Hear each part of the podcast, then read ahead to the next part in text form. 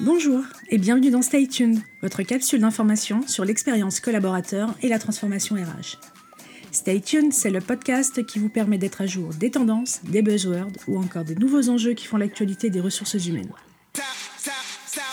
Je suis Séverine Loureiro, experte en expérience collaborateur, et je suis un peu malade, d'où ma voix prise, euh, mais je suis surtout ravie d'être dans vos oreilles aujourd'hui pour ce onzième épisode dans lequel il sera question des temps de l'expérience collaborateur.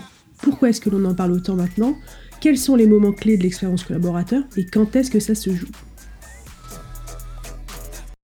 Un épisode sur la timeline de l'expérience collaborateur, donc. Alors tout d'abord, je vais commencer par le temps euh, zéro, je vais l'appeler comme ça, euh, c'est-à-dire se poser la question de pourquoi est-ce que le sujet de l'expérience collaborateur émerge-t-il aujourd'hui?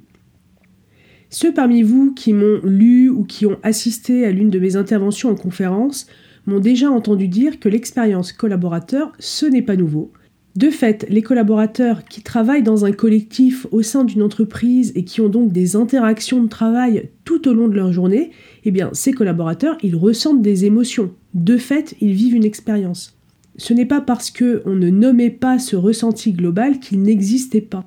Bref, l'expérience collaborateur, ça existe de fait depuis toujours. En fait, ce qui est nouveau, c'est le lien dont on a pris conscience entre l'expérience client et l'expérience collaborateur. On s'est rendu compte que dans les environnements de travail dégradés, l'expérience perçue par les clients n'était pas satisfaisante. On s'est donc rendu compte que pour que les collaborateurs délivrent une expérience haut niveau pour les clients, il fallait que leur propre expérience soit optimisée. Et donc, après avoir mis des budgets, du temps, des équipes dédiées à cet enjeu majeur qu'est l'expérience client, les entreprises sont remontées d'un cran, je vais le dire comme ça, euh, elles sont remontées d'un cran pour investir l'expérience collaborateur.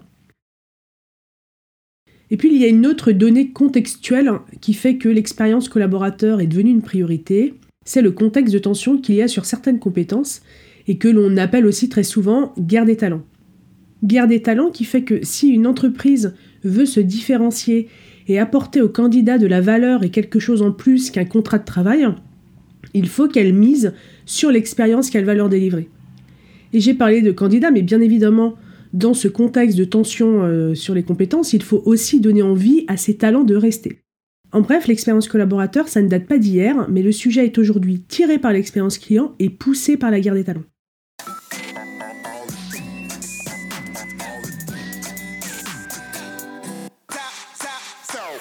Tiens, j'ai bien envie de rappeler euh, la définition de l'expérience collaborateur, qui est l'ensemble des perceptions et des émotions que vont ressentir les collaborateurs, donc quand ils vont entrer en contact avec l'entreprise, et ce, tout au long de leur parcours. C'est une définition qui est calquée sur celle de l'expérience client. Et moi, j'aime bien pousser encore plus loin la symétrie entre les deux concepts. Et donc, quand je parle d'expérience collaborateur, j'aime bien aussi segmenter en phases temporelles qui sont les mêmes que celles que l'on utilise dans l'expérience client, et ces trois phases sont avant, pendant et après. La phase avant de l'expérience collaborateur désigne ce que l'on appelle l'expérience candidat, dont vous avez sans aucun doute entendu parler. C'est la phase où le collaborateur n'est encore qu'un candidat, ou même pas encore un candidat, il n'a pas forcément encore postulé.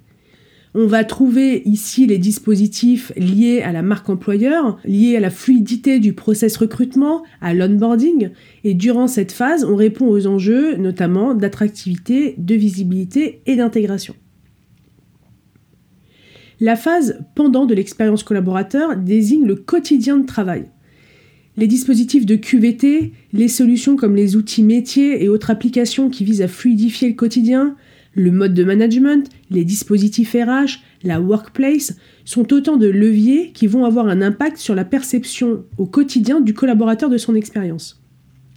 Les enjeux ici sont ceux de fidélisation, d'engagement, de bien-être et aussi d'expérience client puisque le collaborateur en est le producteur. La phase après, c'est la sortie du salarié de l'entreprise. Là, je vous invite à écouter l'épisode 1 du podcast que j'ai euh, consacré à l'importance de l'offboarding. Et cette phase, bien que peu considérée par les entreprises encore, cette phase, elle contribue aux enjeux de réputation, de recommandation sociale et d'attractivité.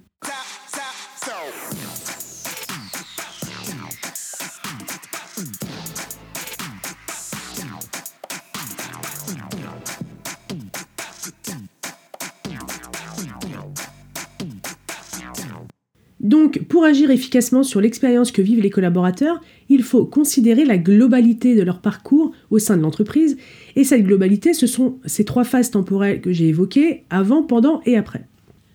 Alors, ok, mais c'est quoi ces moments clés dont vous entendez parler? Eh bien, ce sont des moments du parcours du collaborateur au cours desquels les perceptions euh, qu'il va ressentir auront un impact plus fort et souvent décisif sur la perception globale de l'expérience qu'il vit.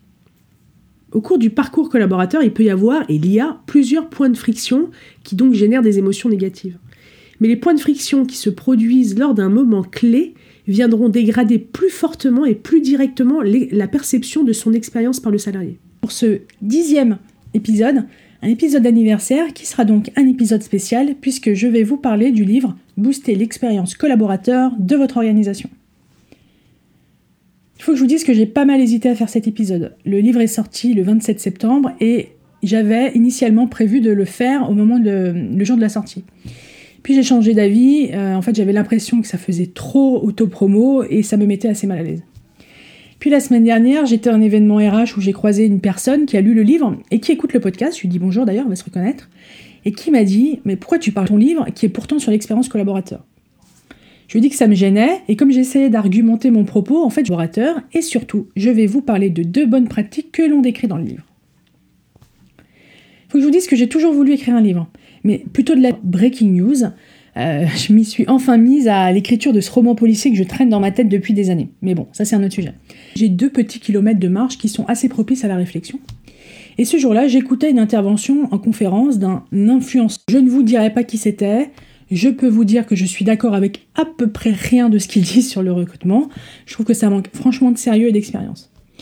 Bref, en l'entendant dire qu'il, alors je dis il, mais ça peut être elle, hein, j'essaye un peu de brouiller les pistes. en l'entendant dire qu'il allait écrire un livre, euh, je suis pas trop fière de moi, mais je vais vous avouer que je me suis dit, si lui peut le faire, moi aussi. alors je sais, c'est pas très gentil. On va mettre ça sur la redescente de dopamine après. Et pour conclure, J'ajouterais que l'on peut aller encore plus loin que les moments clés du parcours du collaborateur au sein de l'entreprise. On peut intégrer les moments clés personnels qui peuvent avoir un impact sur le quotidien de travail. Par exemple, l'arrivée d'un premier enfant, un déménagement, un divorce. Bien évidemment, ce sont des moments clés qui sont hors champ de l'entreprise, certes, mais des moments clés personnels qui peuvent impacter l'expérience et que donc les entreprises les plus avancées en la matière essaient d'intégrer dans leurs efforts orientés expérience collaborateur. Stay tuned, c'est fini pour aujourd'hui. Si l'épisode vous a plu, il plaira aussi sans doute à vos collègues et à votre réseau, à qui vous devriez donc le partager. L'autre moyen d'exprimer que le podcast vous plaît, c'est de le noter dans l'application en lui mettant un maximum d'étoiles. Merci d'avance. Aussi, n'hésitez pas à m'indiquer dans les commentaires le sujet que vous souhaiteriez que je décrypte dans un prochain épisode. Stay tuned revient dans deux semaines. D'ici là, restez à jour en suivant la presse review tous les vendredis sur mon compte LinkedIn ou sur mon site pointdecontact.fr. À bientôt.